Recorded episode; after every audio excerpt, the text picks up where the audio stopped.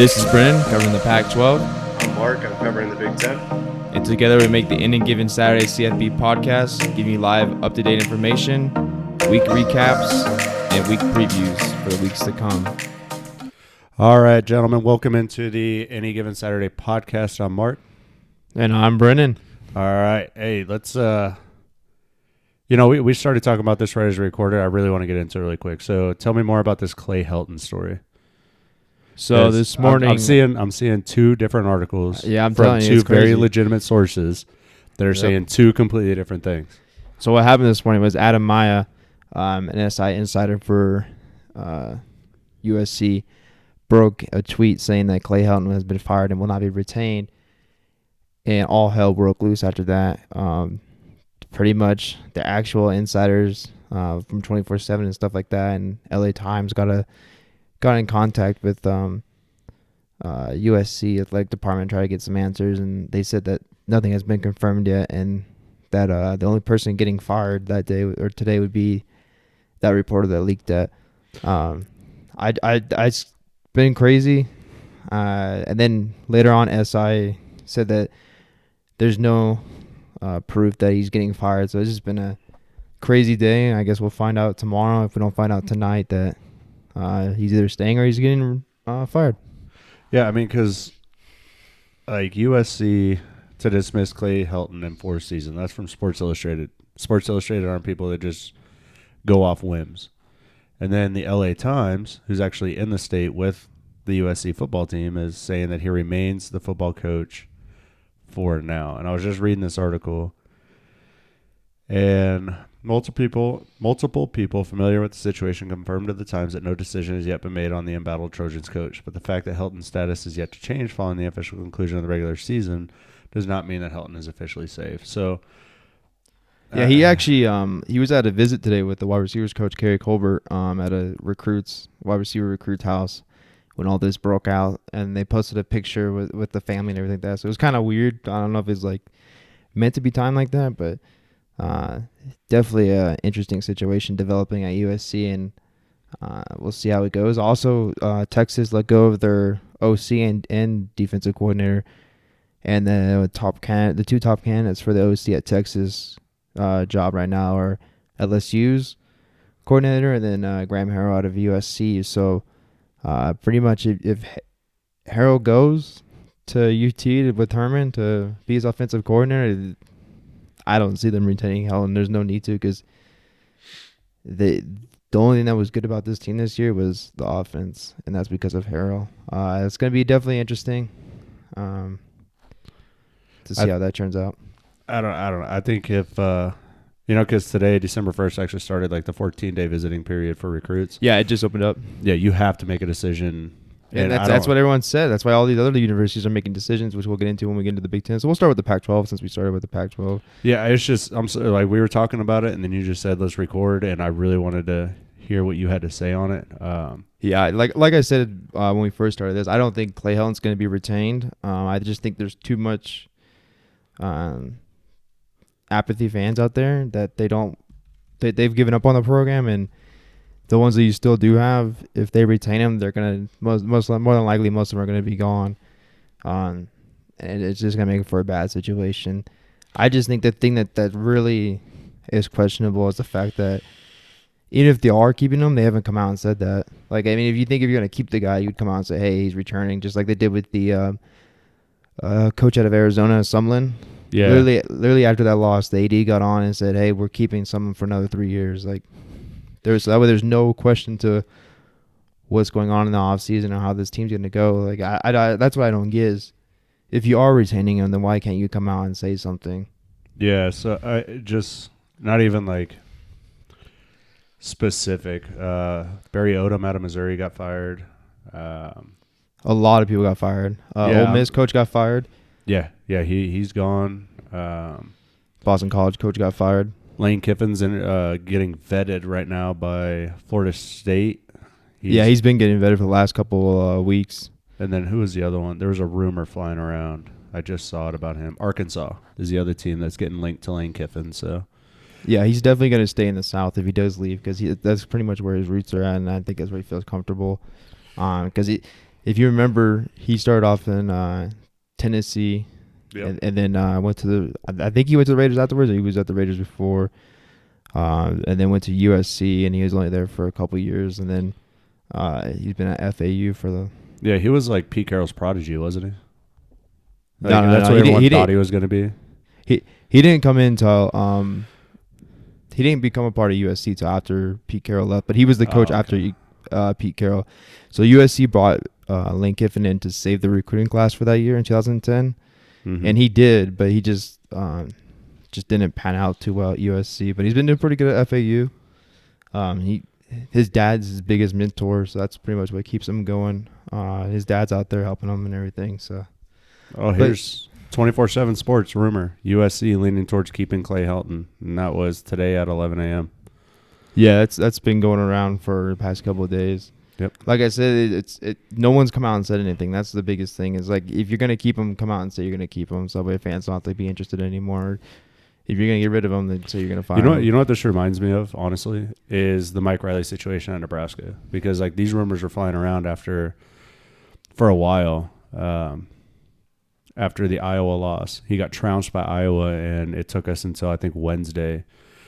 But later to find out, they waited till Wednesday to announce Scott or to announce Mike Riley being fired because they are already in agreements with Scott Frost. So I don't know, so maybe I they could be working on your old boy Urban out there at Fox. Yeah, we'll see. Uh, I think the the biggest thing is um the contract. I think I I can't remember what uh, what date is or what it was, but if they wait till a certain day in December, um, it's one less year that they have to pay out for his contract. I think it's like December fourth. They wait till then. That's But- a long time into that recruiting period to wait. Exactly, and That's and so I think that's and especially when your your uh, offensive coordinator is being looked at for Texas offensive coordinator job, it's just they they need to come out and say something, and they're not. And I think the thing that hurts them even more is that um, Mike Bohn, the athletic director, was out in Ohio this past thing for Thanksgiving because he still has uh, his family and everything out there in Ohio Ohio because he was the AD at Cincinnati. So he was supposed to be coming in uh, tonight on a flight, um, and they were supposed to have a team meeting at 5:30 on the Pacific time. So that's why I said there could be some news coming out while we do this, but who knows? Uh, yeah, I mean, just keep your Twitter open, keep looking for it, and uh, let me know if something breaks. I got ESPN open, I got 24 7 open, I got a lot of stuff open.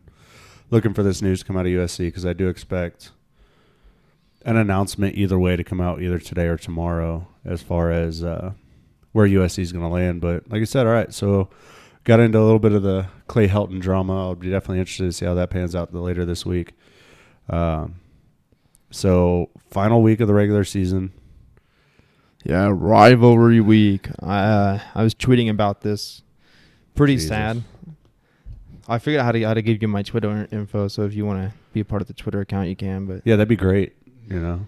it's actually pretty cool. You get a lot of insider information. Yeah, dude. I'd I'd be down. I mean, as long as I mean you're following. Yeah, I'll, I'll be a part of it. Send me the info. So let's get into it, man. Uh, Friday, right. November 29th, Washington State, Washington, the egg Bowl or the Apple Cup. My bad. The Apple Cup. Yeah, don't get that wrong.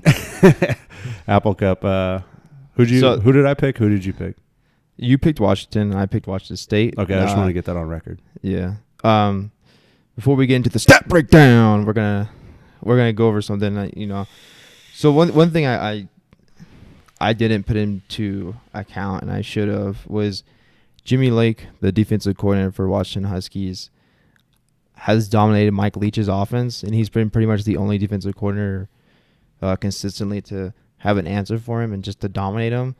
Yeah. And for some reason, I didn't listen to that, and uh, yeah, I picked Washington State, hoping they would win, but. Uh, No, that that defense definitely got trounced all day, uh, or that offense got shut down. That defense was solid all day. I actually got to watch a little bit of this game. Yeah, Uh, Jimmy Lake's actually one of the best defensive coordinators in the nation. He just, ha- he, pl- I mean, he's just not very uh, well known outside the Pac-12. He actually had a uh, chance to go to New England with Bill Belichick, and he turned it down. So, Well, that was dumb. well, he- I mean, he just enjoys being Washington Husky. I guess. But he, so his biggest thing uh, with Jimmy Lake is his defenses are all about showing you a different formation and a different read before the snap, and then once you snap it, giving you something completely different. So you really can't uh, prep for it when you're doing your pre-snap reads. But uh, yeah, he's he's a really good defensive coordinator. Uh, once once you kind of get to know uh, the insiders that know him, he's actually very uh, well renowned and spoken of uh, within the college football committee. So uh, we'll get into the stats. So we'll start off with the Washington State Cougars. Uh, Anthony Gordon, 48 of 62, 308, no touchdowns, two interceptions. Uh, Max the Bulldog Borghi, 10 carries, 50 yards, one touchdown. Uh, he actually looked pretty good this game, even though his stats don't really say so. Uh, then we got Washington State receiving. Renard Bell, nine receptions, 87 yards. And uh, Washington State won the uh, turnover battle, the turnover margin. Uh, oh, no, hang on. They did not, my bad. They did not. Washington did. Yeah, I was waiting for that. But uh, Yeah, then we uh, let me get into the uh, Washington Huskies. Jacob Eason, 15 to 22, 244, one touchdown, no interceptions. Uh, Salvon Ahmed, 16 carries, 85 yards. Hunter Bryant, six receptions, 96 yards. Uh, and then go into what you were saying there, Mark. No, I was just saying I'm I'm actually surprised this game wasn't closer, being an in-state rival. Um, No, so you so Washington the past few years has absolutely blown out Washington State. So it's actually closer than what it's been. Yeah, I, I get that, but I mean, I, I don't care what your records say, and um, actually remind me when my wife gets here. So my wife will be getting here. You'll probably hear dogs barking later, but whenever my wife gets here, remind me to bring up. I'm going to bring her on for like two seconds because I want her to tell everybody about the bet that we made, and you are going to laugh your ass off. And whenever the bet goes down, I need you to be the enforcer that this this bet has to happen.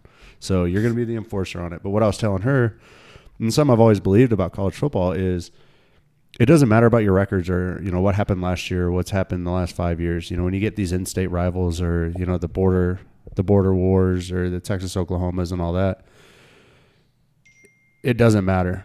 You know I expect the game to be close, and I mean we you see it across college football.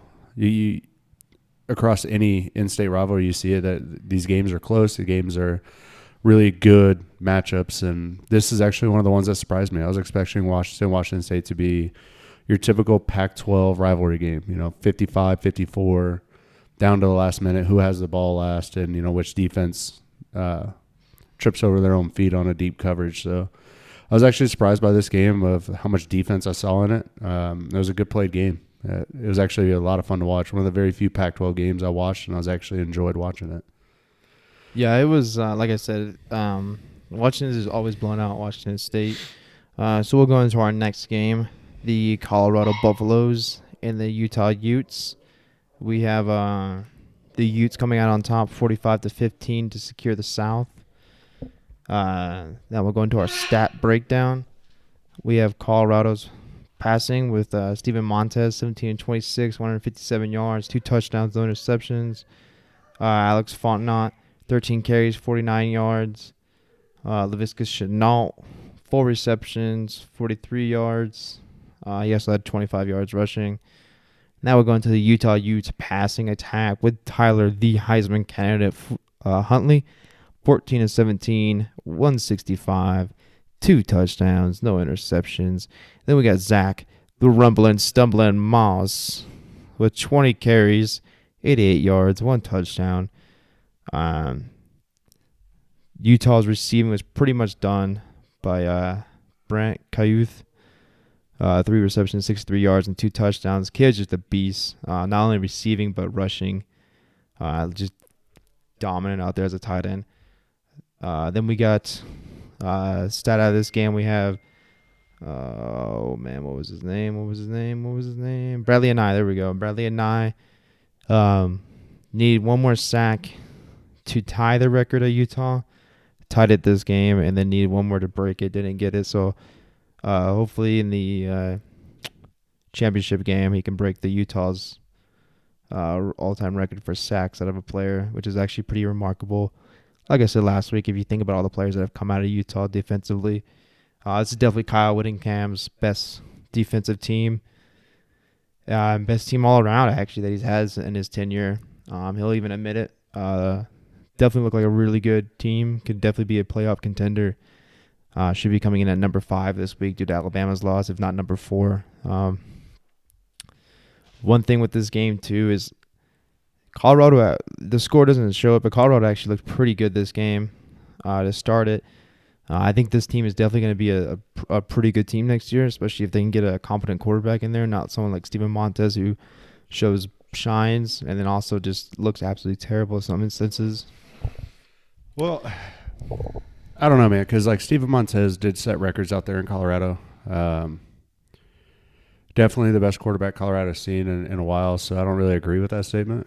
Um, Well, it's the best quarterback they've had uh, records wise, without a doubt. But he just is. He's been so up and down this year. It's just been awful. Like when he plays good, they beat teams like Washington, and they almost beat teams like USC. But when he plays terrible, like he did here after the start of the game, they get blown out by Utah. Because Colorado definitely had a chance in this game from the start. They looked pretty good. The score doesn't show it, but they looked pretty good. Well, Um, what I will say though is Utah is a college football playoff team, hundred percent. We'll get into Yeah. that at the end. They're one hundred percent a college football playoff team, um, and I, I I don't think you want to take this game to kind of tell you how Steven Montez is as a quarterback or how Colorado is as a football team as a whole. Um, Utah's done this to teams day in and day out, except for when they played USC in the Coliseum. So, um, I don't know. I just I don't agree with that statement. I think Colorado will be a good football team next year, but I don't think that's they're literally what I just said.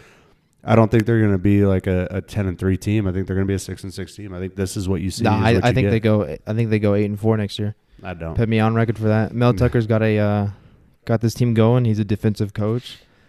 Uh, defensive coaches, in my mind, do better at coaching than offensive coaches because they understand the game and they understand how to how to get it because the defense wins championships. Yeah, but And I, I don't know. and another thing with this game too, I tweeted this out a couple of times. The Pac-12 refs are absolutely terrible.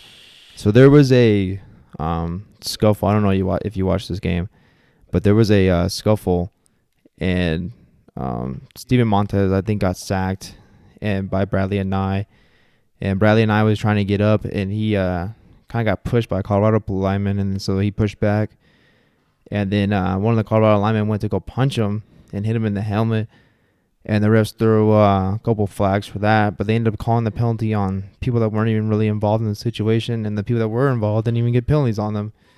Uh, they didn't even eject the lineman that punched them. They didn't even call a penalty on them. So the Pac-12 refs are just terrible. Uh, all night they kept calling the wrong uh, numbers for the penalties, the wrong people, and then not penalizing the actual people that did the penalty. So Well, I mean, that's- just yet again. I don't think that's real, real like new news, man. I mean, that's something that you and I have said. Is Pac-12 refs are absolutely garbage. Well, yeah, I know that's what I'm bringing up is if you would stop coming in and out of the conversation, you would understand. But Dude, I have a son that keeps getting up, and I was dry. All right, so just All right, be. so now we'll go to our civil war with the Oregon State Beavs and the Oregon Ducks. Yeah, see, I mean, this is exactly what I'm saying. In-state game, close game, 24-10 with Oregon. I told you it'd be close, and you were like, "No, Oregon's gonna blow them out."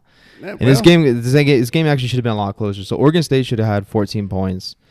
Um, they had a rushing touchdown, and then there was a hands to the face called on one of the linemen for Oregon State, which didn't need to happen. It was the dumb penalty, Huh. caused them to get the field goal. So then they lose 10 to 24. Oregon with the win. Uh, we'll go into the stat breakdown. Yeah, so Tristan Gebbia, 26 to 40, 243 yards. Wish he would have done that at Nebraska when he was there. Um, Oh, is that where he came from? yeah, yeah, he was a yeah. He left when uh, Mike Riley left because he's a little pansy. Um, Jefferson, 20 carries of 81 yards for a touchdown. Uh, and then you had two more rushers, Pearson, Gebbia with 25 yards each, and then B.J. Baylor was six yards. So a good rushing attack for Oregon State, uh, coupled with a pretty good passing attack. They showed up a pretty good offense, but Yeah, I don't know what happened to Jake Luton. Um, I, I, I didn't really look into that. Uh, I'm gonna assume he had an injury or something for the game. Yeah, that gave Tristan Gaby at the start. I mean, But- give it to him. I mean, he he was He a- looked really good from the from what I saw. He actually looked pretty good. I mean, this is the Pac-12 game, so I had to wait for the highlights to come out on YouTube to watch it. But Mhm. um, watching the highlights, he looked pretty good. Uh, Herbert actually came out and looked pretty good too. Uh, 18 of 30, 174, one touchdown. Travis Dye. Night, or, uh, my bad. 12 carries, 91 yards. Uh, then we got Johnny Johnson the third, four receptions, 39 yards. So not a lot of receiving yards across the board. Uh, just pretty much spread out evenly. Well, I mean, Oregon State won the battle like on offense. Uh, They had more offensive yards than Oregon did. They were moving the ball more than they were, but where where you're going to see the separation is just the explosive plays from Oregon. I mean, that's how Oregon's made their money over the past, you know, ever since Chip Kelly was there. Uh, they, you know, they're big on the offensive plays. I think it really sets up an interesting matchup next week uh, out there in Levi Stadium against Oregon and Utah. Uh, I've actually been talking to a lot of people on Facebook about this matchup specifically of Oregon and Utah of the, yeah, we'll, we'll, we'll get into that uh, later on. the big episode, implications that are going to happen with that game yeah. is ridiculous. Like the, literally that one game is going to decide the college football playoff. It's yeah. I'm super excited for that game. I can't wait to watch it. It's gonna be it's gonna be a good game. So yeah, so Oregon coming out on top. Um, we both had Utah for the last pick, and then this pick you had Oregon. I had Oregon State because I was running riding the uh, train. But uh, another thing with Oregon State is the uh, head coach Jonathan Smith. I think you can put a uh, a strong argument that he should be coach of the year in the Pac-12 because this Oregon State team could easily be eight and three right now, but just uh, ga- close games that they haven't come out on top on. It- it- that's just that's going to happen. So Yeah, yeah, and and it's- that's going to happen with any new coach. It's going to happen with any kind of regime changes. You're going to lose a lot of close games, and I'm starting to slowly accept that as a Husker fan. Is you're going to be in close games, and you're going to lose them, and it's heartbreaking. It pisses you off, but just you know, stay 'cause the this- course. this this is an Oregon State team that no one really picks to to win much, but no, um, five and seven is nothing to scoff at for that Oregon no, State and team. Their their conference um win losses I think pits them in. Hang on here, one, He's up again. two, three. They're like fourth or fifth in the Pac-12 with, with their conference record. So I mean that's actually pretty damn good. They're tied with a bunch of teams, but um, so next we'll get into Notre Dame and Stanford. Good Uh, game. This actually was Got a pulled away at the end. That, yeah, That's all I could really take away. Sorry. My son's up. My son's growling. yeah. So We'll, uh, get we'll into the stats on this one, then we go put him down again. But um, let's go back to where we were at. Yeah, this the Stanford Notre Dame game. Uh, I watched the beginning of it. and I was actually watching the first half, and I was like, "Holy cow!" You know, Stanford might actually have a chance here. And then, uh, like you said, the end of the game, the Notre Dame just kind of pull, pulled away. Um, Yeah, it was just it was the pure talent, the pure better team just pulling away Notre Dame. Yeah, so we'll go into the stat breakdown with uh, Notre Dame's passing. Ian Book, 17 of 30, 255, four touchdowns, no interceptions. Uh, rushing, we got Tony Jones Jr., 14 carries, 50 yards. Uh, receiving, we got Cole Kmet, five receptions, 77 yards. Uh, Stanford's passing, Davis Mills, 28 46, 276, two touchdowns, no interceptions. Clean game all around passing.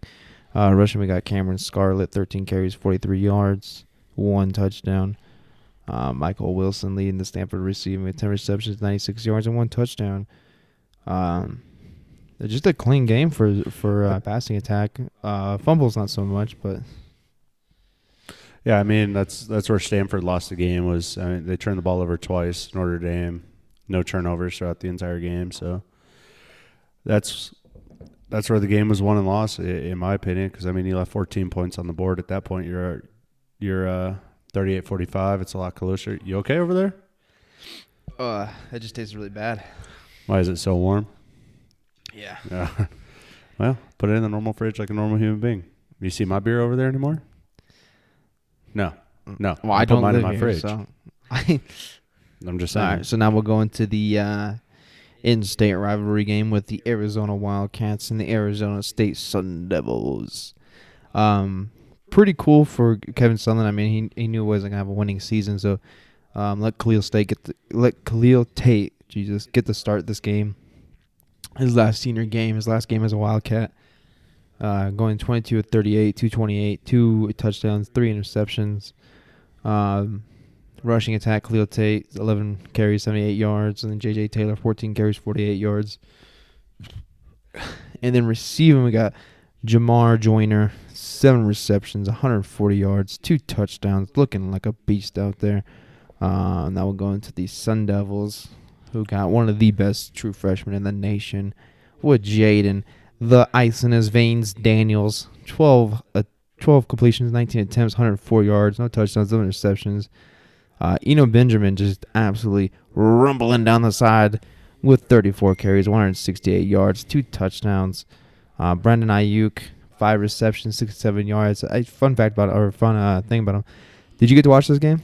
Yeah, I watched it start to finish. Of course I did. It's territorial. Did you watch? Cup. Did you watch uh, Aiyuk's hurdle over a dude? Yeah, yeah. dude, That, was, pretty cool. So we watched. Me and the wife, we watched like the first half downstairs, and then we went to bed and watched the second half.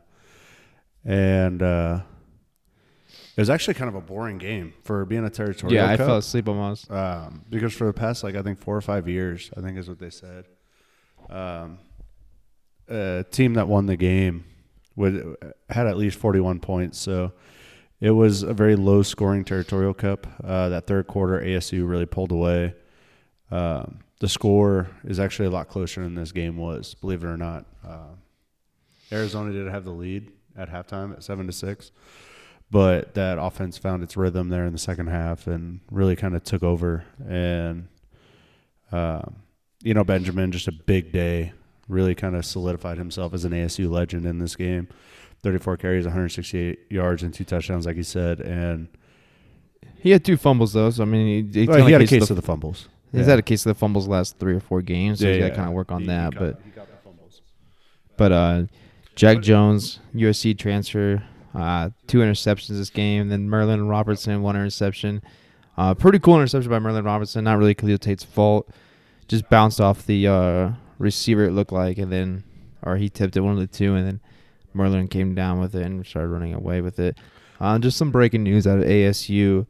Um, Herm Edwards gets rid of the. Uh, Herm Edwards will not be bringing back Rob Likens, Charlie Fisher, and Donnie Yantis. Yantis. Um, they're gonna have Derek Hagan. will work with the wide receivers. Kevin Mawae will work with the tight ends, which I, NFL dude played with them on the Jets. And then Dave Christensen will coach the O line, and Sean Aguano will coach the running backs. Wait, wait. Um, Is he keeping Marvin Lewis? Yeah, I don't think you can get rid of like a, a mentor, like because he's not like an actual coach. He's just a mentor. He's Kinda on like the John sidelines. Robinson did. Yeah, yeah. So that's He has a that's- headset on. Yeah, that's the way uh, uh, John Robertson is to uh, Ed Orgeron. Yeah. John Robinson was a is a. This is like kind of where you see U, uh, USC has just lost touch with everyone. He was a really famous USC coach that went to the Rams. But Um, what I saw from ASU, uh, total classlessness is that a word? Classlessness Yeah, from Uh-huh. U of A. I don't know if you saw this on Twitter, but before the game, they came out and scuffed up Sparky on the field. Uh, like they had a really cool midfield logo for this game. They had the outline of the Yeah, state of saw it. Arizona and then Sparky's giant head. U of A came out and the whole team just like drug their cleats through it and all this, like all before the game. And then ASU kind of kept their composure uh, throughout the entire game and just kind of let the scoreboard reflect. But what I can say from seeing this team on Saturday is ASU is going to be damn good next year. yeah. I think I think they'll, they'll, they'll probably be like a nine and three. I think they can go nine and three. Yeah. I think that'd be like kind of like the ceiling for them. But, um, to go back to what I was saying, uh, Christensen and Aguano will co-coordinate for the bowl, um, and then Edwards is in search for his next coordinator um, going into this offseason. But yeah, I could definitely see uh, ASU being a uh, nine and three team next year as their as their ceiling. I just think the uh, the biggest thing is just getting that offense right. Um, the defense has been kind of shaky at times, so hopefully they can kind of work with that. But he's got Herm Edwards got some NFL players out there to help with the offense, uh, so it should be. Yeah, I think I think Herm Edwards is going in the right direction with his staff. Um, should be interesting who they bring in this offseason. Um, You, you talking like recruit wise? No, no, no, for the coaching staff. 'cause Oh, he's- yeah, he- they're they're in search this offseason for the new uh, offensive coordinator, so it should be it should be interesting. And then uh, they have a really good uh, freshman QB, so he's only going to get better as time goes on. Yeah, I- unless he gets that sophomore slump, which I'm really hoping he doesn't. Um, Well, I mean, even if he does, the low point they'll have is seven and five again or six and six. Like it's still not bad going to a bowl. No, I mean I'll be interested to see who they play in the bowl game. I'll, I'll be. I'm curious to see who they'll play, but fourth straight year, ASU's bringing home the territorial cup. Can't be. Can't be uh, can't be too upset with that. So Yeah. Uh, now we'll go into the uh, Cal Golden Bears versus the UCLA Bruins. Uh, and this one you chose UCLA. I had Cal. ah, gross. Uh, Cal comes out on top, 28 to 18. Chase Garbers, um, definitely the win factor for Cal. When he's in there, they're definitely going to have a chance to win, if not win. Uh, if he's not in there, they're definitely not. Uh, he went going to the stat breakdown. Uh, he went 17 and 29, 230 yards, one touchdown, one interception. Uh, Christopher Brown Jr. though, just an absolute beast. I don't know if you got to watch this game because it was on pretty late, but man, watching that dude run was awesome. Uh, 18 carries, 111 yards, two touchdowns. Damn. I did not Uh, see this game.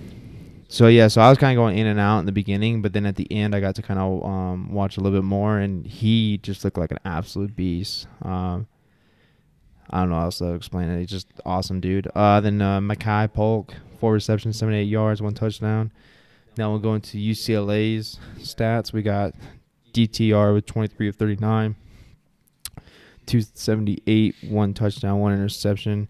Joshua Kelly, 19 carries, 76 yards. Uh, Devin Asiasi, uh, eight receptions, 99 yards. Um, DTR looked like he was playing injured to pretty much the whole game, and then um, the more hits and sacks he took, the more he'd come out.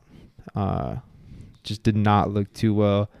Uh, the kid's got a lot of fight in him, though. I you can respect that, and definitely looks like he has a promising future. Um, after this game, there was a lot of rumors uh, that Chip Kelly was gonna was gonna part ways with UCLA, kind of like how it is with Helton right now. And then um, today they they came out and said that there's no plans on Chip Kelly leaving. Uh, and then he said, uh, how does he feel about uh, next year? And he's pretty much said, oh, I, I think we'll be good, or I think we'll do good. And it just just doesn't sound like he has a passion for coaching anymore. So I, I don't know how that's gonna go for him. Yeah, I don't. I don't see Chip Kelly leaving. Um, uh, what was this? Only a second year out at Cal, so I don't, or out at UCLA. I, Yeah, I it's don't only his see him second going year. anywhere.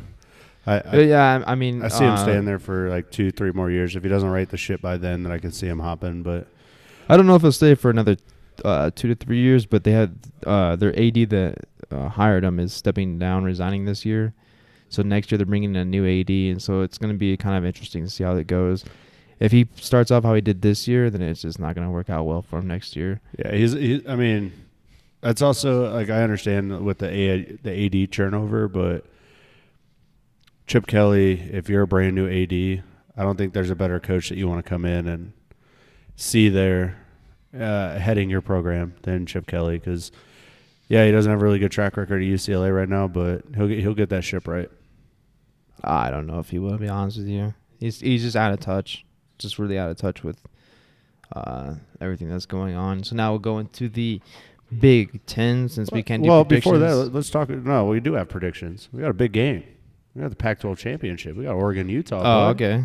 Come on now. Alright. You shut me Alright. up earlier because I was ready to go on a rant about. I'm excited about that game, man.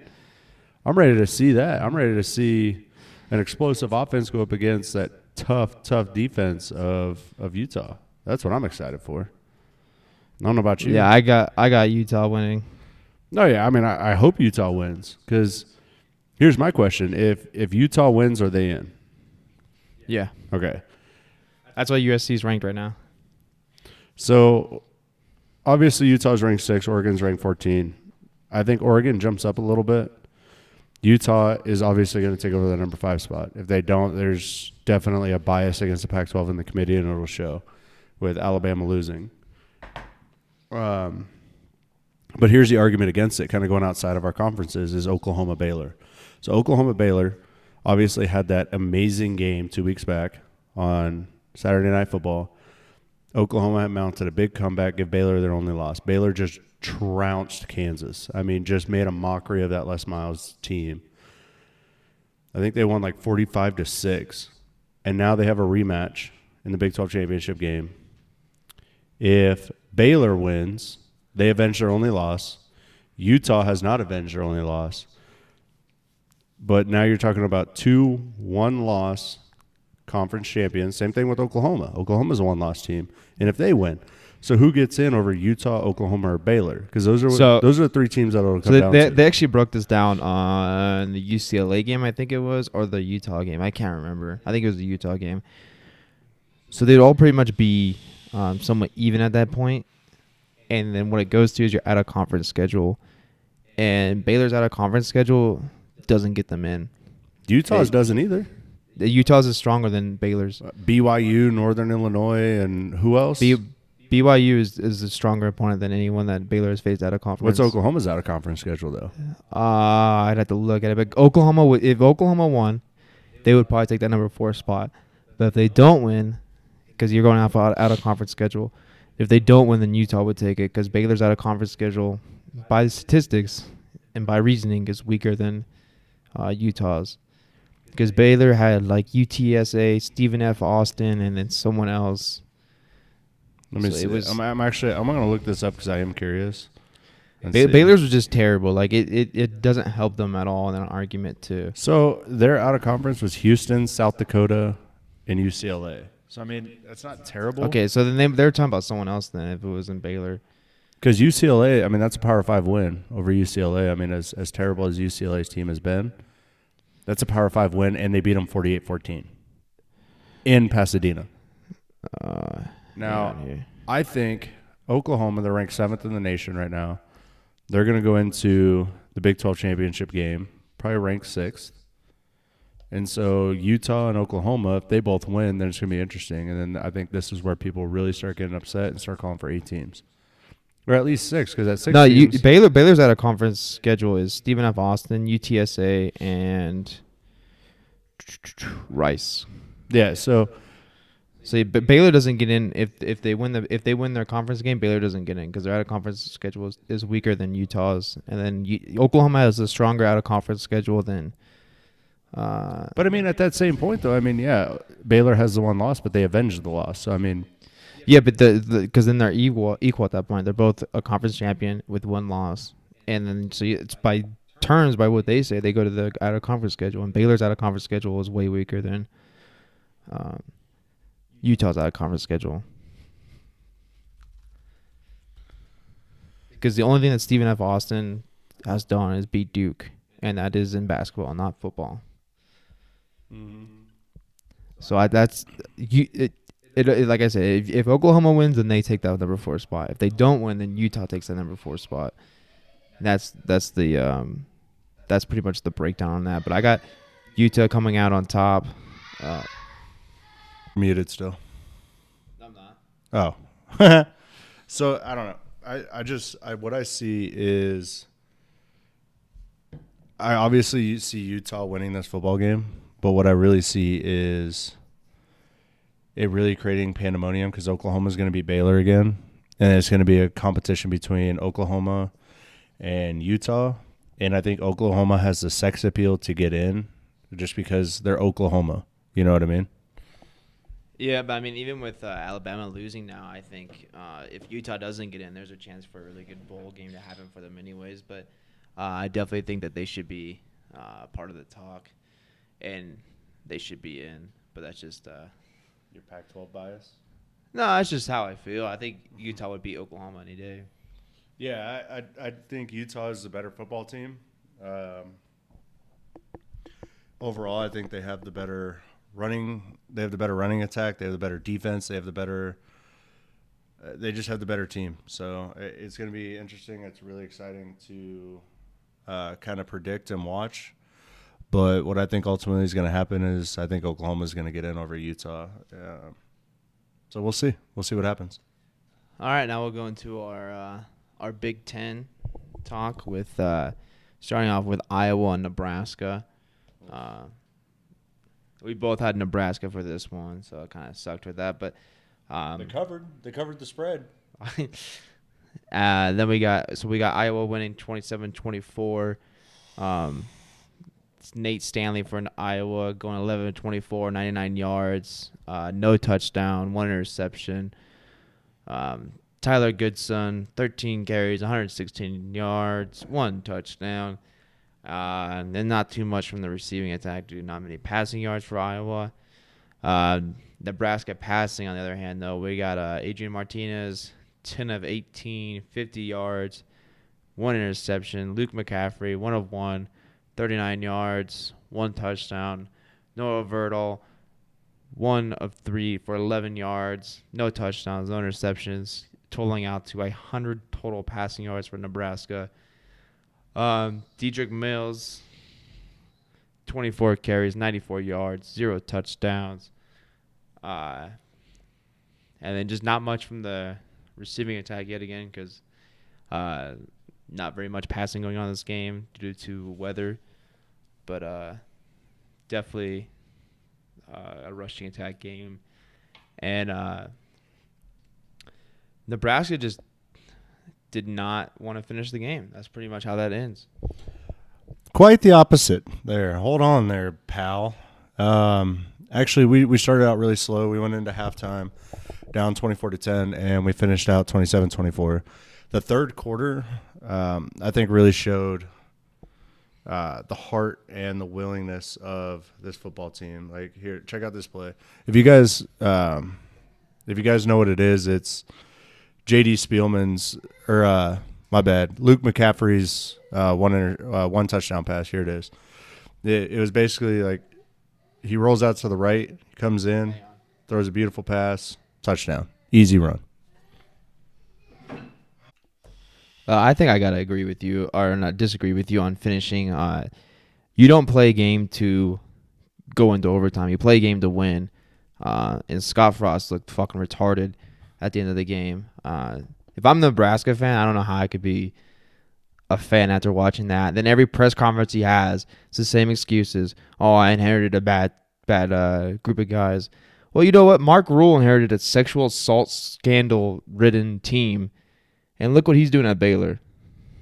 So don't give me that bullshit excuse of sorry ass coaching. If you're going into the Power Five conferences, you're going to be a Power Five coach. You're not going to be a freaking Big Five coach who has all the people that don't have much talent, but he can coach them up. Like you've had two full years with this team. There's no excuse on why you can't win games, especially beat your biggest rival in Iowa.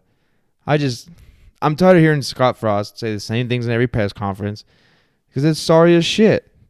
If you can't coach, don't coach. If you can't handle the players, cut them. That's why you're the freaking coach. Okay, so one, he has cut him. Um, there's actually been a lot of players, Tristan Gebbia being just, I think, the big example we've already talked about on this podcast of leaving the University of Nebraska because he came in and Scott was like, if you don't want to be a part of my culture, and then leave. And they all left. We actually had a lot of people enter the portal. They left the football program. They just left altogether. The second thing, if you watch the game, Iowa is physically a better football team than Nebraska. Iowa is nationally ranked. Iowa's losses, Iowa's losses have come against ranked opponents. Nebraska is down and out. They were a five and six football team coming into this game, and they should have got trounced by Iowa. And you saw heart, you saw determination, and you saw a team. I saw terrible coaching, is what I saw. Jesus Christ! No, what you what what I saw was questionable play calling. Yes, but I think that questionable play calling gets kind of fixed in the future when Scott has all of his dudes in. And in this game, he had a lot of his dudes in, and we saw the potential that Nebraska has. Give us two years, we'll be on this podcast talking about a national championship contending football team. I don't think so. I think Scott Frost is fucking sorry as shit right now, and he'll have me buy in when he actually can have an excuse and blame put the blame on him for not being able to coach the players that he has. That's not Mike Riley's problem. It's two years. Two years. Yep. You can't blame Mike Riley after two years. Mike Riley's guy. Mike Riley's guy. Mike Riley. Yeah, but look what look what he did. Let's go back here. After you clicked on the thing. Oh, sorry. 24 carries for 94 yards. He carried the team. What do you mean? Yeah, he's terrible, huh? Yeah, an average of 3.9 yards a carry. Yeah, but look at what else you got. You got nothing going in there. You can if Nebraska fans are gonna be fine with him saying, "Oh, Mike Riley's guys are the reasons why we're losing," then you you you can't. You're not a fan. How you can say you're a fan? Yeah, Scott Frost is your your freaking golden boy, but some point, someone's got to put him in check. Otherwise, he's gonna keep making excuses and losing games and blaming other play other players and other people than himself. So I think this next year, if he goes five and seven again, then the question falls on if he can rebuild this program. There's already questions about it. Well, you can question him all you want, but inside the program, I trust him. I I, I look and I see this team, this five and seven team.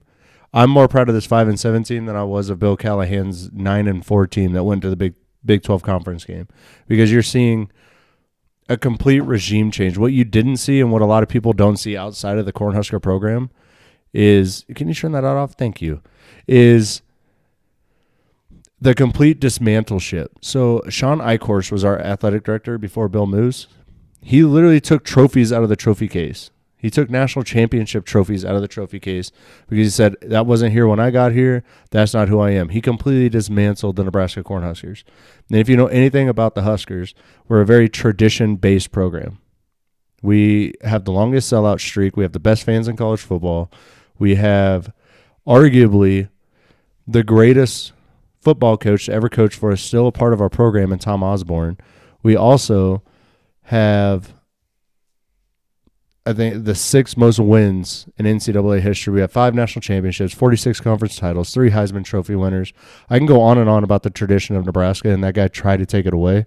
So Bill Moos and Scott Frost have to rebuild and re to get those kids from Iowa and South Dakota and Missouri and Kansas and Oklahoma that they want to go play big red football because they want to be a part of the tradition of Nebraska, and that's what Scott Frost is rebuilding. It's going to take more than two years. So you're telling me Tom Osborne said, "Oh, it's the recruit's fault that I can't win games"? You telling me that? You telling me that Tom Osborne would say, because Tom Osborne took over for a Hall of Fame head coach and Bob Devaney. That's what I'm saying though. How, how, you can't, as a coach in a Power Five conference, you have to take blame when you aren't coaching your players to win games. So what I see, what I see from Scott Frost is he, he it's like the old tried and true rhetoric of head coaches that I still believe should be a part of college football. Praise publicly, criticize privately. If you're telling me that Scott Frost is not in that locker room getting on these kids' asses, then you're high as shit because Scott Frost is getting on fire underneath these kids' asses. But he's not going to do it publicly because those are his kids. doing publicly. That's who he blames every time. No, he blames He's blaming the kids. He said the culture and the, people, of the program. and he's saying the recruits are ba- worse than he thought they were. yeah, the That's blaming the kids. The program You're blaming the kids at that point. No, the kids that you coach for two years. You can't use that excuse for two years. Because you know what's going to happen? He's going to keep using that excuse every time he loses. And you know what's going to happen? Cornhusker fans are still going to get be like, oh, I'm fucking retarded. That sounds like a good excuse after five years of him fucking going five and seven, six and six, maybe seven and five on a good year. Come on! They go nine and three next year. Mark my words. I don't think they go nine and three. They go nine and three. Move on. I, to the next I give I give them eight and four at most, and that's if Scott Frost doesn't cry baby about it. Yeah, go to the next game, bitch. I'm, I'm, I'm going to Ohio State, Michigan. I'm done. I, Go Big Red. Okay, I'm not saying not go Big Red. I support the program, but you can't keep making the same excuse after every loss. Is he making that same excuse when they blow out Mar- Maryland? No. All right. Now we're going to Ohio State versus Michigan. Ohio State coming out on top 56 to 27. Uh, Justin Fields 14 and 25, 302, four touchdowns, no interceptions. Uh, J.K. Dobbins 31 carries, 211 yards, four touchdowns. Uh, and then we got Garrett Wilson, three receptions, 118 yards. You want to talk about a coach that teaches shitty shit? Let's talk about John Harbaugh. Okay, yeah, I'll get into that. They're in the same category. Fuck Michigan. At least John Harbaugh's going nine and three. John Harbaugh is teaching people how to take people's shoes off. And then we got uh going to Michigan passing. We got Shea Patterson, 18 of 43, 305, one touchdown, one interception. Hassan Haskins, 12 carries, 78 yards, one touchdown. Ronnie Bell, six receptions, 78 yards. Um, just a pretty much dominant outing from by Ohio State. I mean, Michigan was That's close. how you know all the first names. Look at my shit. I get it. first names. Weird thing, like, this dude knows.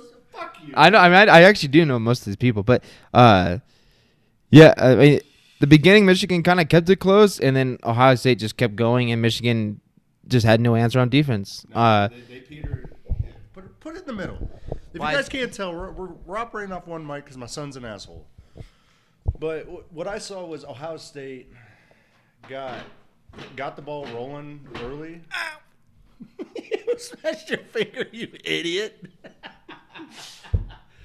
That'll teach you to talk shit about Scott Frost. Um, He's just not showing he's a Power Five oh my coach. god, dude. He's just not. Put it to bed. Let's get through the Big Ten games and we're getting back into this. We're gonna shelf this, all right? Um, I still can't believe you can see the first names.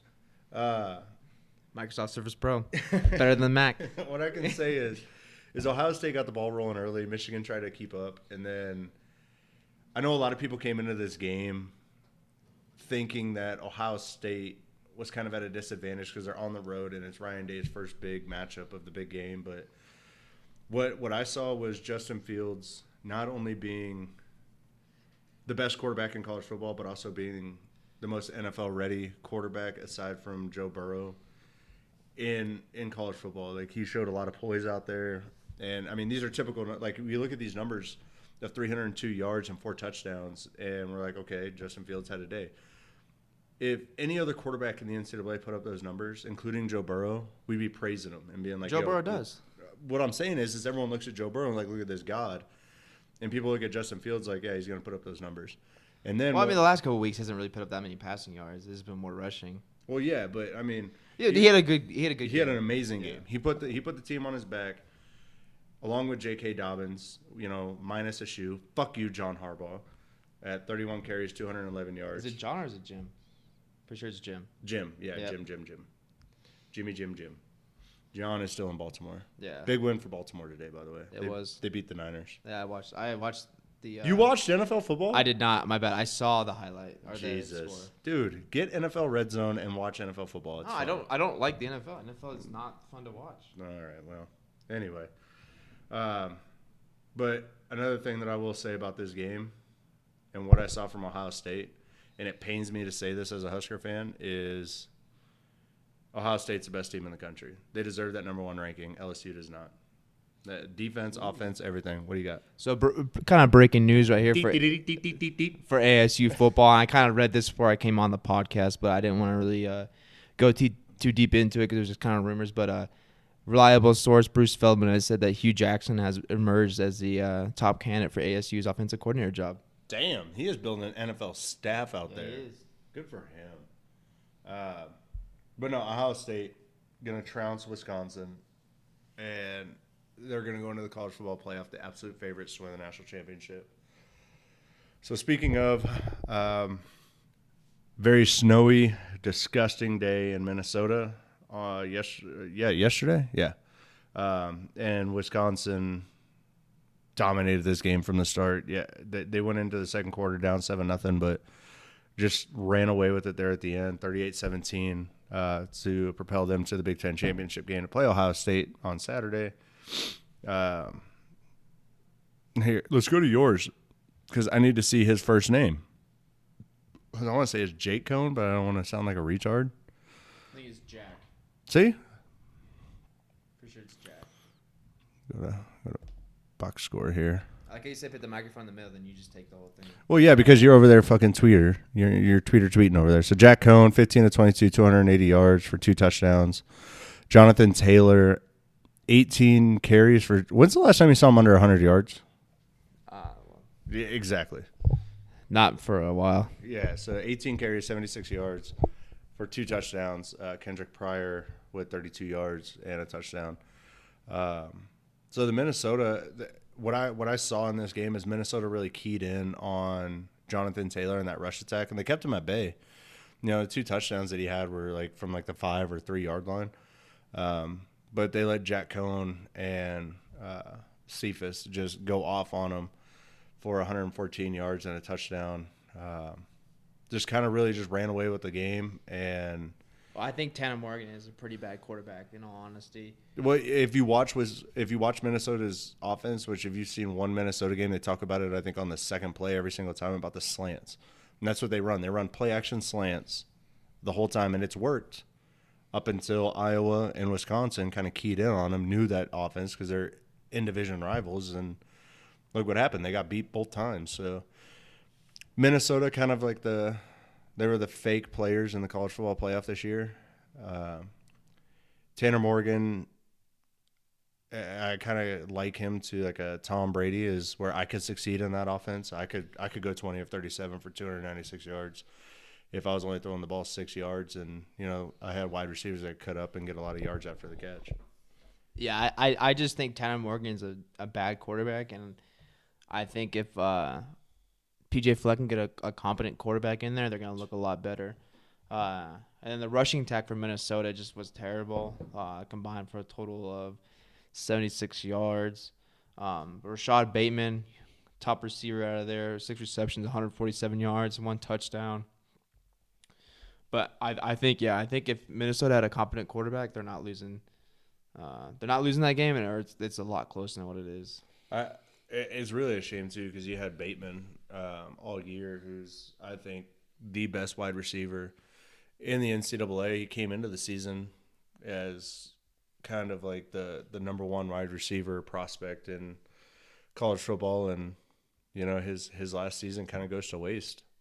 Like yeah, I mean he had he had six six or six catches for 147 yards, and that's kind of I don't he think does. he was the top receiver coming in. There's definitely a lot better ones. No, I mean in the Big Ten, you know, maybe in the Big Ten, yeah. I, I listen to a lot of podcasts and a lot of I watch a lot of you know highlights on the Big Ten, and Rashod Bateman was up there. He was the top guy. You know, he was always at the top of the discussion. Let's put it that way. Maybe for Big Ten, but you got CeeDee Lamb, uh, and then uh, the guy out of LSU who's definitely was the top one coming in and has proven to be the top one. And then you had uh, a couple of Pac-12 receivers up there too. Like I, I, I think yeah, Big Ten wise, yeah, he is in the top, and probably overall he's probably in the the top tier, but yeah. I wouldn't say he was the top.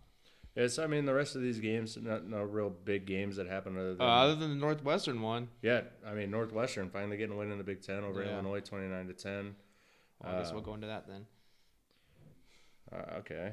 Well, you you went over you breezed through. So yeah, so uh, going to the stat breakdown, uh, Northwestern six uh, Andrew Marty, six ten, 55 yards, one touchdown, one interception. Holy cow! Uh, Coco Azima, seven carries, 123 yards, one touchdown. Ah, golly. Uh, then Andrew Marty, 30 carries, 111 yards, two touchdowns.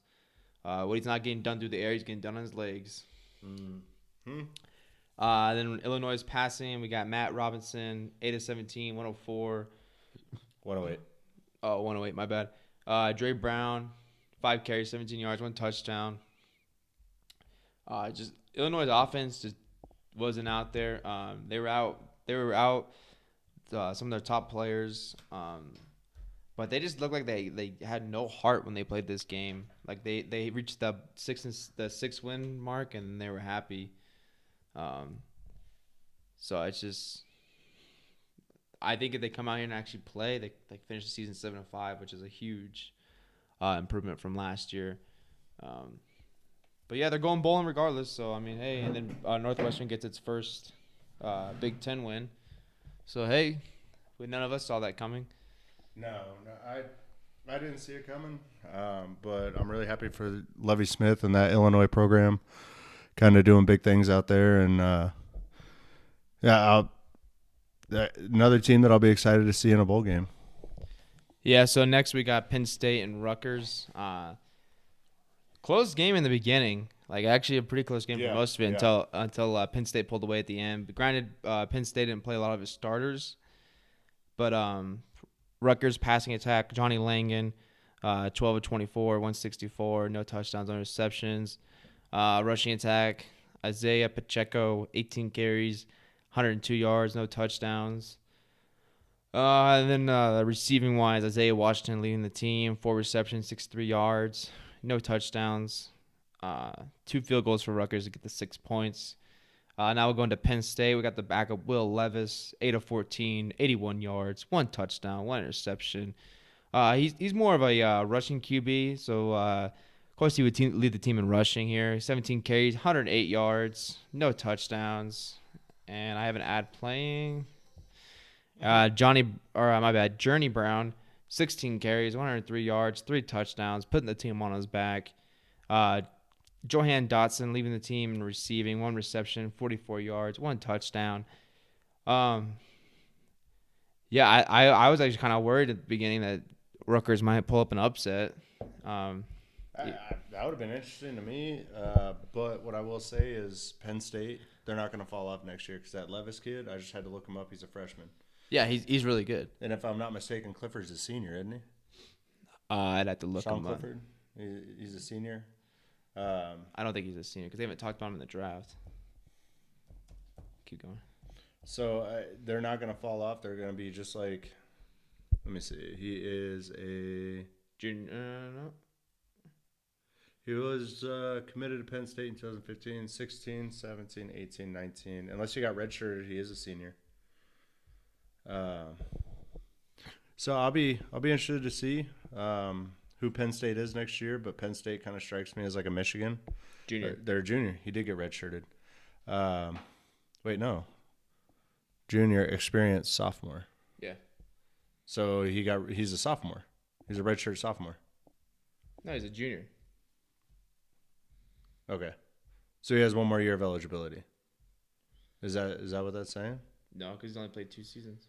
Yeah, so he's a sophomore. He's a redshirt sophomore. Like he's a junior in college, but as far as the NCAA is concerned, he's a redshirt sophomore. He has two more years of eligibility. Um, so I, I kind of see them as a Michigan. Um, as far as they're going to be good, but they're they're going to drop two or three games, and they're going to kind of fall out of the college football playoff, and they play in the same conference as Ohio State. So good luck with that. Yeah, see sophomore. Yeah. So, Sean Clifford, good for you, man. You got two more. Uh, next year will be your last year because you'll get. No, yeah, he, he hasn't been redshirted because his class was 2017, so he came in on 2018. That other site said junior though. Well, 24 seven is the most reliable, so That's weird. That's super weird. Um. So yeah, I'll be interested to see them next year. Um. yeah, I think it's going to be. Uh, I mean, Penn State is not going to fall off. They're going to be a consistent nine to 11 win team. Yeah. I mean, Yeah, they're gonna be like Nebraska in a year. okay. Uh, Dude. Oh man, we are I so ju- I- coming back to that. I just I don't respect coaches that just blame the players repeatedly. But anyways, uh, big news coming out of Rutgers. Uh, we reported last week that uh, looked like all of the uh, negotiations with Greg Schiano had ended. Um, turns out the New Jersey mayor and his people got involved, and last night got Greg Schiano to come to uh, Rutgers. Uh, it's interesting to see how that works out for Pat Hobbs, uh, the AD that couldn't finish the deal with him. Um, and how long was the contract again? Uh, Was it six years or eight years? I think it was eight years. Let me look. Okay. Uh, either way, long term contract. Um, already making an impact on the recruiting trail. Eight years. Eight year Okay. deal. Eight year deal. Yeah. So uh, already making an impact on the recruiting trail. Uh, there was a four star running back, uh, Badger last was his last name. Uh, it's looking like he's gonna go to Rutgers now. Um, Greg Shaw is just a, a well known name uh, around the country, uh, especially out in the East Coast and the Midwest due to him being uh, at Ohio with uh, Urban Meyer. Defensive minded. Uh, Rutgers is his home. So I'm excited. We'll see how Rutgers goes, but I'm pretty excited for them having Greg Schiano. Like I reported earlier, they're going to have him. Uh, so, Yeah, I mean, you you've been very vocal about that, so I don't know. He might get Rutgers up to four wins, so that'd be pretty neat. oh, I, I think after two to three years, they're they're a seven eight win team. He might just blame the players. So Fuck off. well, if you do that as a coach, you do pretty well. That's uh, Jim Harbaugh. yeah, dude, I would take a nine and four season right now. Okay. All right, now we got the uh, Indiana Hoosiers versus the Purdue Boilermakers. Uh, Indiana coming. my my tongue got stuck. Indiana coming out on top, 44, 44 to 41. Uh, and a really exciting game to watch. Um, this is a game I wanted to watch due to the air attack from both teams. Uh, Peyton Ramsey on the Indiana side, 23 of 39, 337, three touchdowns, no interceptions. Uh, then Sampson James, 22 carries, 118 yards, one touchdown.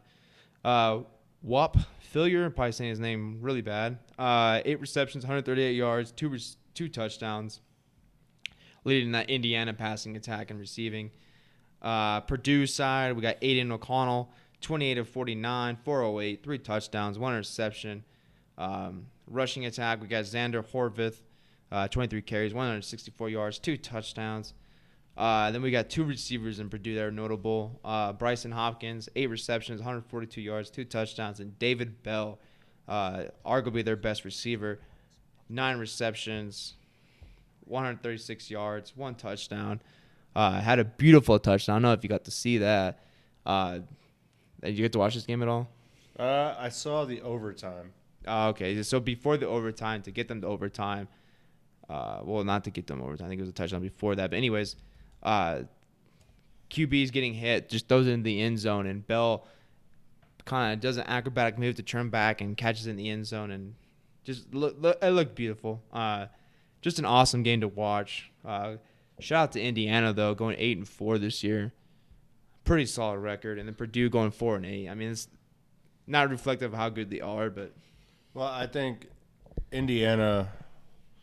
I think a solid win they can take away from this season is they were eight and four, but those four losses came in conference. I think you know being able to run through your um, non-conference schedule as Indiana, because I think Indiana is that team that like Big Five schools or even FCS schools like North Dakota State or South Dakota, they they schedule them to as a measuring stick, and sometimes they get beat. So I think Indiana going undefeated in non-conference play is really neat. And you know, speaking of a team that went undefeated in non-conference play, damn near is Maryland putting up a fight. Michigan had to crawl their way to become a Michigan State. Michigan State to become what the ninth or tenth Big Ten team to go represent in a bowl game. So big day for the Big Ten of Michigan State getting that win, um, nineteen to sixteen over Maryland. Um, whoa, whoa! What are you doing? What? Are you, okay, we'll go into the defensive stats first. Fuck. find the ad so it wouldn't play. Oh, dude, look at that pouch. All right. Uh, Josh Jackson for Maryland, 11 to 27, 141 yards with a touchdown and interception. Uh, Anthony McFarland, eight carries, 134 yards for a touchdown. So big day on the ground for him. And the leading receiver for Maryland, Dontay Demus Jr., seven catches and 96 yards for a touchdown. And for Michigan State, Brian Lewerke, most overrated quarterback in the Big Ten, is 30 of 41, 342 yards with two interceptions. Elijah Collins, 15 carries, 41 yards. And Cody White leading the receiving tear for Michigan State at four carries, 84 yards. So, I don't know. It's kind of a ho hum game there. Michigan State, Maryland. Uh, 19 to 16. Michigan State gets to go bowling. Maryland started out ranked and dumpster fire at the end at 3 and 9. So I'm glad that Nebraska's not the only one that was ranked and ended the season as a dumpster fire. So um, let's go ahead and preview the Big Ten championship game for, I guess, what you can preview it for of Wisconsin, Ohio State. Um, do you think anything other than Ohio State winning by three touchdowns is going to happen? Uh, no. I mean, Ohio State's already blown them out. At the beginning of the year, was it 38 to 7? Yeah. So- in, in the horseshoe, but I- I mean, Ohio State already has a line of 16 and a half, and Justin Fields and J.K. Dobbins don't give me any reason not to think Ohio State's just going to roll over Wisconsin in the college football playoff. What? So I I don't know if you if you saw during the Ohio State uh, Michigan game, but they showed the numbers that J.K. Dobbins had against the top three defenses in rushing, if not the top defenses, and he just blows them out of the water. So I mean, even if Justin Fields has an all right day, J.K. Dobbins is going to dominate that that line of scrimmage. There's just too many weapons for Ohio State. Uh, Urban Maybe- Meyer built a juggernaut. Everyone wanted to go play at Ohio State. That was the problem. Yeah, may, maybe Wisconsin game plans a little bit better and they hold them like two touchdowns, but I don't. Ohio State's winning this one. There's no doubt about that. Yeah. It, it's it's. I think early it's going to be a slugfest, but I think by the mid third quarter, Justin Fields and J.K. Dobbins come off the field. I think that's how bad it's going to be. Um, I don't think it'd be that bad. I think it'd be do. interesting, but I do. I and if there's Wisconsin fans listening to the podcast, they might shut me off now, but that's fine. Go ahead, Wisconsin. You don't stand a chance in this game. Put it on your whiteboard, Wisconsin. Mark Mandry of the Any Given Saturday podcast said you have zero chance to win this football game. so uh, so the the Pac-12 one's on Friday, so I won't be able to watch that. So that'd be all you, and then uh, Where are you gonna be? I got work. you bum. Yeah, so uh, be all you to watch that one. Kind of give highlights on that one. Yeah, I'll be watching that game. Oh wait, nope. I'll be at Bible study. That's gay. All right. Well, sa- I mean, then Saturday's the big I'll be game at the for parade. what parade? Festival of Lights parade, downtown Colorado Springs. For that one? Yeah, family tradition, man. I'll be there. I'll watch. I'll I- I'll check the stats, but I'm not actually gonna be able to sit down and watch every down. Dude, I'm sorry. I'm a family man. You know this. Like I still watch the games, but I'm not gonna be able to sit down in front of my TV like a lazy bum. So I got I got family shit to do, man. So now that um, now we'll get into something else that's not so depressing. uh, with the with the uh, shakeup happening with uh, Alabama losing, uh, how do you think the uh, top four are going to be for this week going into championship week? Unchanged. Unchanged. Unchanged because Georgia didn't lose. So unfortunately, um, Do you see uh, Dabo Swinney's rant mhm. about? Yeah, I think I think that was perfect. It is. That is good. That I mean, it's it's whiteboard material every time they get picked against. But um, No, no, no. I'm talking about how um how he said that uh that the the CFB committee was finding any reason to to pull them off the uh, top four list for uh, losing to South not for not beating South Carolina by by enough, but that's a team that beat Georgia, and what are they? They're ranked number four. Yeah, yeah, no, it's it has SEC bias. Everyone sees it. It's just sad. it is. But what I see is they're not going to knock Georgia down because you you can't knock a team down after they lose. What I would like to see is I would like to see Georgia get knocked down to five. Um, and Utah or Oklahoma take over that number four spot just to kind of give them like, hey, if you win your championship, you're in. Kind of give some clarity to. Yeah, I think I think Utah already kind of has that vibe. I mean, if, if Utah's not ranked number five this time, I think it's gonna be kind of ridiculous. Uh, like I said, I think it'll I think it'll show that Pac-12 bias um, that the committee has of they don't want to put a Pac-12 team in, into the college football playoff because they don't see the Pac-12 as a big Power Five conference. But what I see is Utah, um, Utah going to five. Oklahoma's going to be six. Baylor's going to be like eight, and Penn State's going to be nine or something like that. Just whatever. I, I think Baylor beats Oklahoma in the championship game. To be honest with you, I don't. I, I'm I'm taking Oklahoma, man. Because ba- Baylor had that game outright until the fourth quarter, and until Justin. Fields took over the game, and Oklahoma is Jalen Hurts. Hurts, yeah. I always get them too. Jalen Hurts and Justin Fields mixed up, but um, I I think Baylor moves up to eight. Oklahoma moves up to six. Utah's five. Top four is unchanged. Um, I actually I might. There is a little change. I see LSU taking back the number one spot. I don't know if you saw what they did to Texas A&M. They fucking destroyed. They them. embarrassed Texas A&M. and that that's a team that um, that's, That's a good team. That's a team that almost beat Georgia too. That's That shows that's you how bad. That shows you how bad Georgia is. Mm-hmm. Georgia's not good. Like I said, I don't know if he'll text me when I say this again, but you know, I risk of piss- pissing my first sergeant off. Uh, Georgia is not a top four football team. They are not. Uh, and then uh, some some other news coming out of Northwestern that we didn't get to really go over. Uh, Mike McCall, my bad, Mick McCall is uh, out for uh, Northwestern, so they're going to have to get a, uh new OC and quarterbacks coach going in the off season. They need a whole new regime out there in Northwestern. Isn't it crazy though? Because what was it last year? They had like They won the West last year. yeah, I was gonna say they they, they, won dominated. the West. They didn't dominate. They won the West, but I think they still had four losses. They just they got in because Wisconsin dropped a couple games and um, Iowa dropped a couple games. Uh, so like they they, they kind of snuck in to the Big Ten championship game and Northwest dude lay off the blue moons, bro.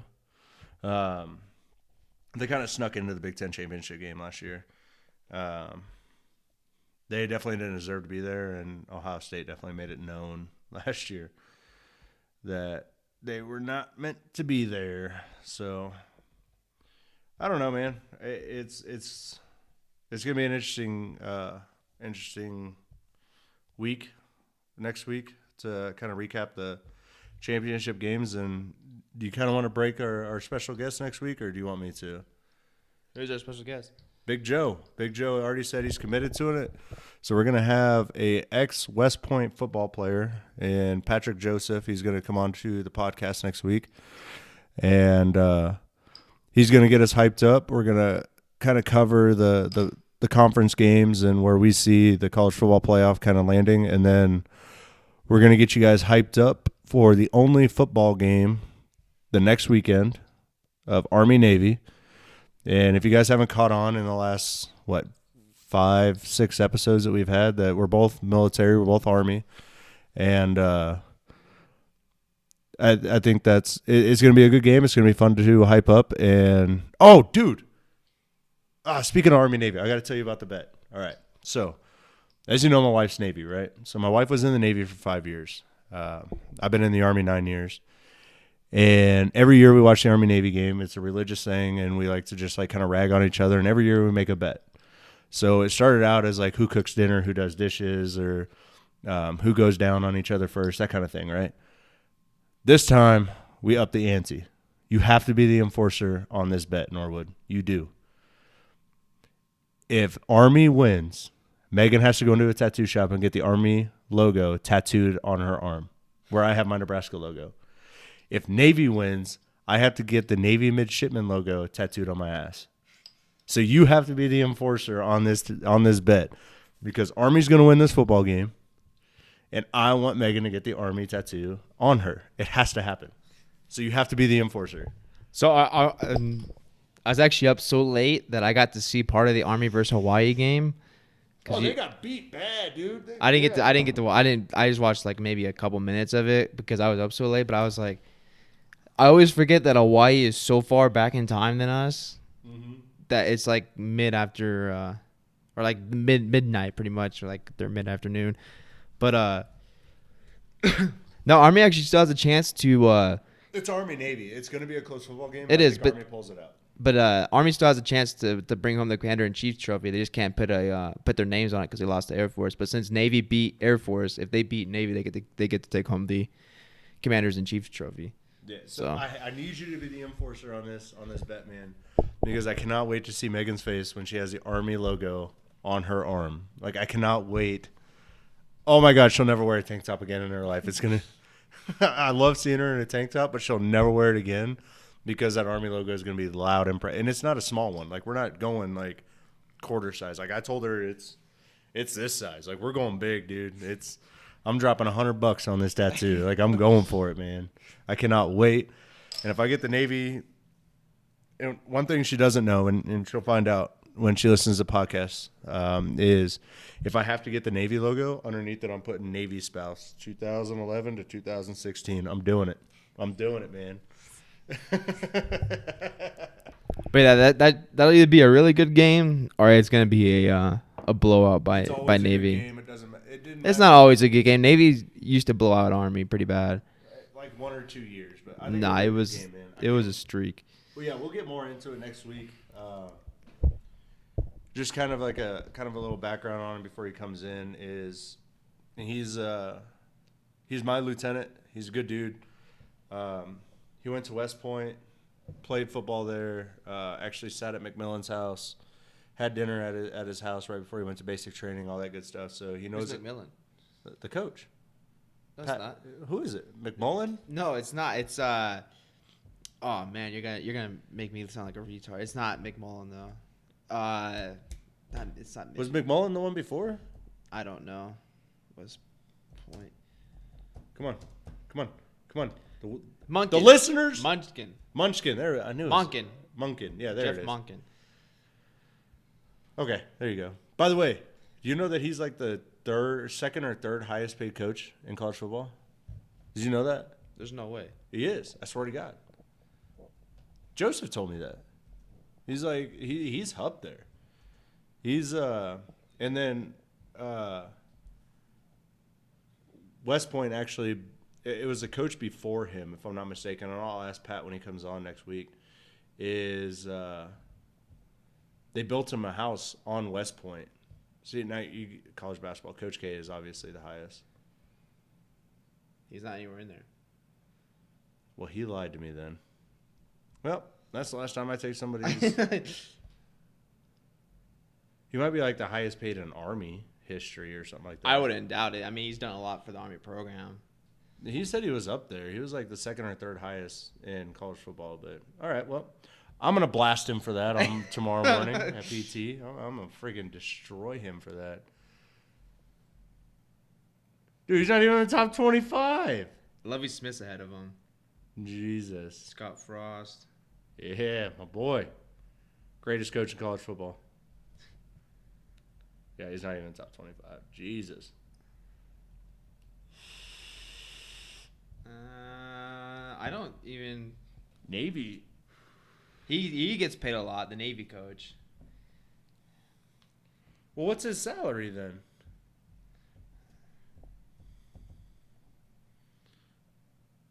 Oh, That's it doesn't- why. doesn't have it.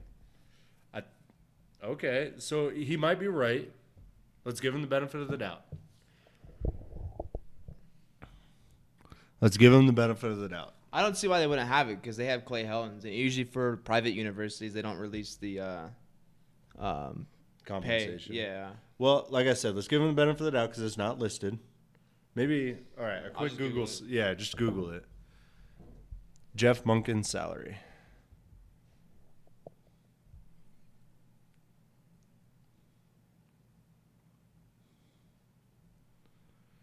Uh, yeah, go to that one. This one. Yeah, net worth, salary, and earnings. Let's see. Head football coach of the Army. He was born in the 1960s. Jesus Christ, he's old. He's an Aries. Good for him. My wife's an Aries.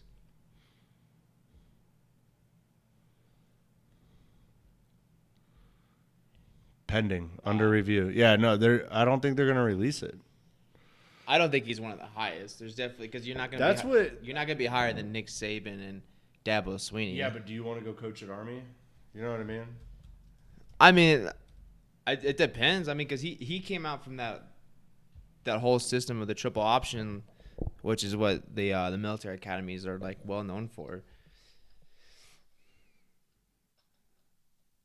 Oh, yep. See, there you go. Yeah, he's he's not near the top, because most of the dudes at the top are at least making a million. Let's see. Let's see what his contract is. It just said seven years. Yeah, seven years, seven point two million. Yeah, he's, he's, not even towards the top. Okay. nah. All right. Well, remind me tomorrow. Uh, I'm gonna freaking blast Pat over that. So, um, Well, we just wasted a lot of time talking about that. So I mean, uh, yeah. Uh, uh, after after championship week, Army Navy week is gonna be pretty much the only thing going on in college football. It's the only game happening that Saturday. So be interesting. Uh, hopefully next week we have some more news on coaches and uh, the coaching carousel that's going especially on. Clay Helton. I'm really interested to see how this this pans out. with We Clay should Helton. we should have an answer. Like I said, if not tonight, then tomorrow. Yeah, I, I literally just looked like five minutes ago. There's still nothing out. Yeah, so it's probably not gonna be announced till tomorrow whether they're gonna retain him or not. Um, like I said, Mike Bohn had to uh, fly back from Ohio tonight. There was a team meeting at five thirty, so I mean nothing came out of that. So we, who knows how that went? But uh, there's a lot of stuff going on, a lot of uh, changes going on. Uh, just saw ASU is uh, front runner for one of the uh, uh, player development people from Oregon. Uh, I think it's Patrick Wills or something like that to look at it. But A lot of people are flocking to that ASU program, man. Watch out, them Devils are coming. I, I'm telling you, I, I, I, I think nine and three is is going to be a a, a logic, logical outcome for them next year.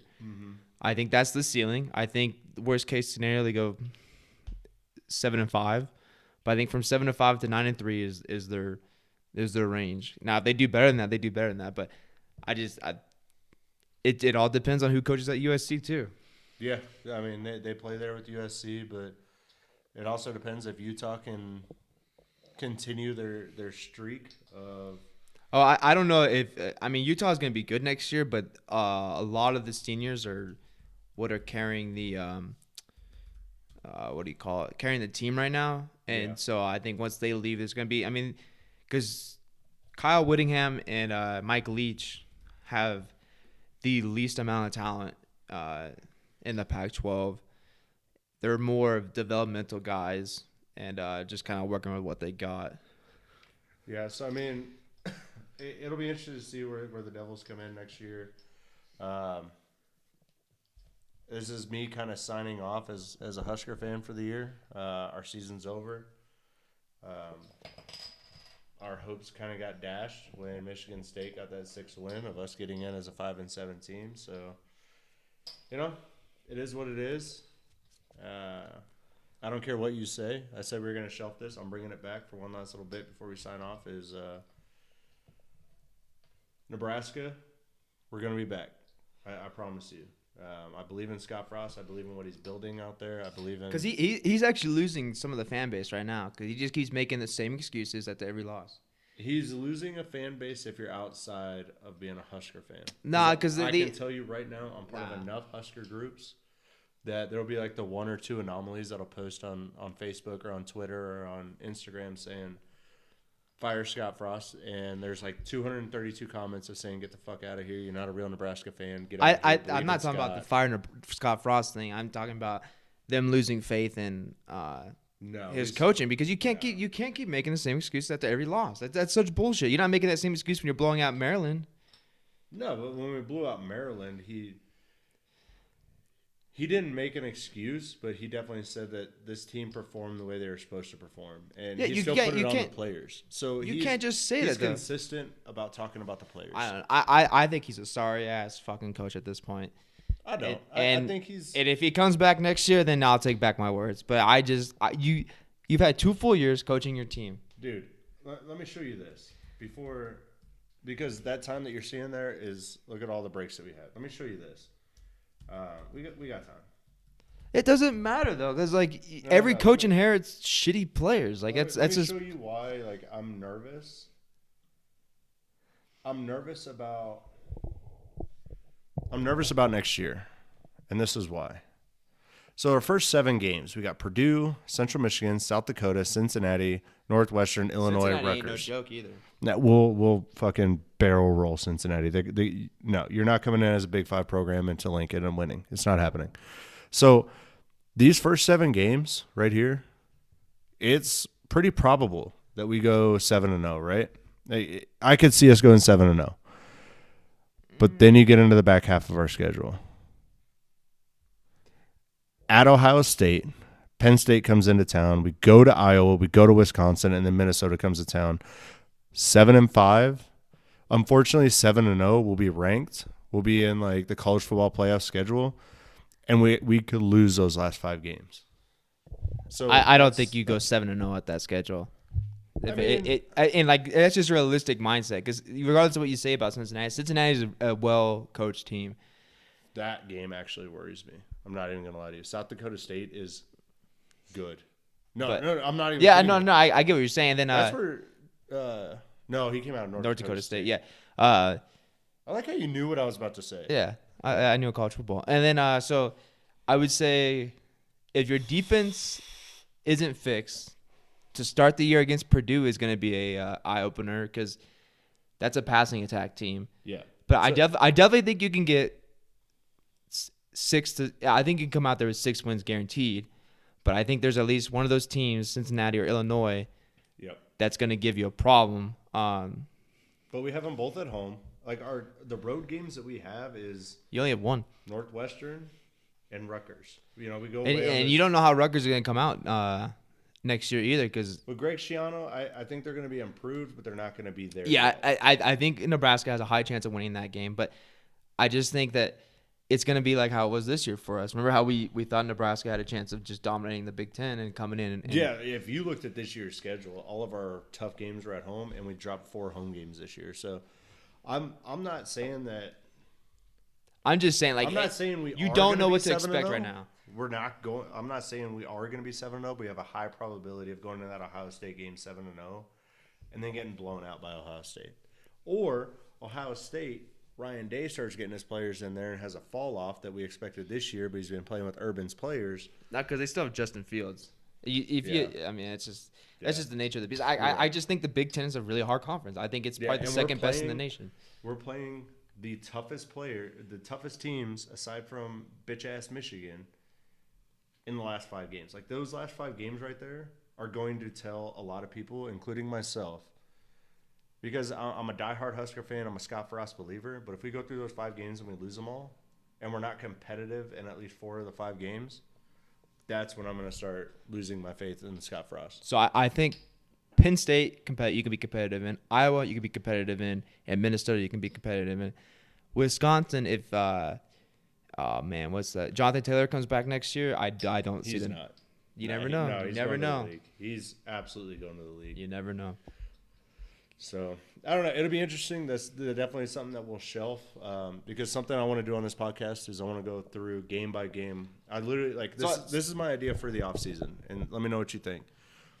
Is there's a lot of Well, now we're cutting it. There's no need to say this on this thing.